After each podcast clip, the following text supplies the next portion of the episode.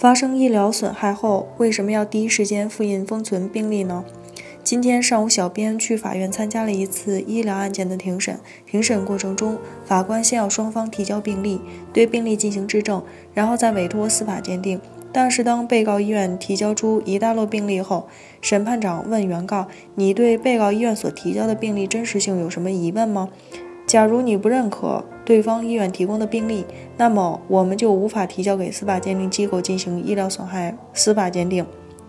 原告说：“我对对方提出的病例真实性有疑问，我认为对方的病例可能经过了修改。”法官说：“那原告需要申请做一个病历真伪性的鉴定吗？如果要做病历真伪性的鉴定，那么这个过程可能要经过一年的时间。鉴定的费用由原告先支付，鉴定的风险由原告负担。假如经过鉴定后，医院提交的病历材料是真实的，那么鉴定费用就由原告承担。”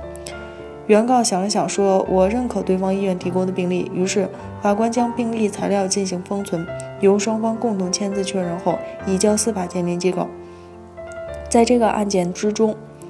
其实原告也陷入了两难的境地，因为他自身也不知道对方提交的病历是否属实，所以他就只能对病历保持怀疑。但是如果他不认可对方提交的病历，那么法院就不会拿一份没有经过双方确认的病历材料去进行司法鉴定，而先要进行病历真伪性的鉴定。但是问题来了，对于病历真伪性的鉴定比较复杂，需要花费大量的时间和鉴定费用。而这些风险都是由原告方来承担的。假如最后的结论是医院提供的病历是真实的，那么原告的损失就太大了。因此，原告最后只能认可了对方医院提供的病历。关于这个情况，其实本来是可以避免的。究其原因，还是原告在发生医疗损害之后没有第一时间去封存病历，因此导致对方医院提交的病历真伪性不明的状况。假如原告在发生医疗损害之后第一时间去封存病历，那么医院就能修改病历的机会就很小了。因此，在发生医疗损害后，第一时间要做的就是去封存病历材料，避免病历被医院修改。根据《医疗事故处理条例》第十条规定，患者有权复印或者复制其门诊病历、住院志、体温单、医嘱单、化验单、检验报告、医学影像资料。特殊检查同意书、手术同意书、手术及麻醉记录单、病理资料、护理记录以及国务院卫生行政部门规定其他病例资料。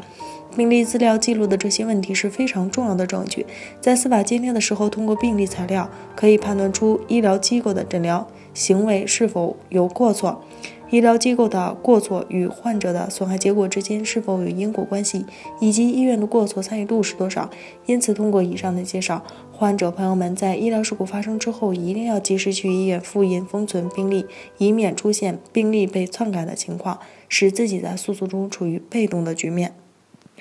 北京伊顿健康汇聚了国内外知名的医疗专家、法律专家、司法鉴定专家、法医专家，为客户提供第三方医疗评估，判断诊疗行为是否规范、合理、合法，同时为客户提供病历封存。专家辅助出庭人服务，帮助客户维护自己的合法权益。如有需要，请咨询我们的热线：四零零零六七二五七二。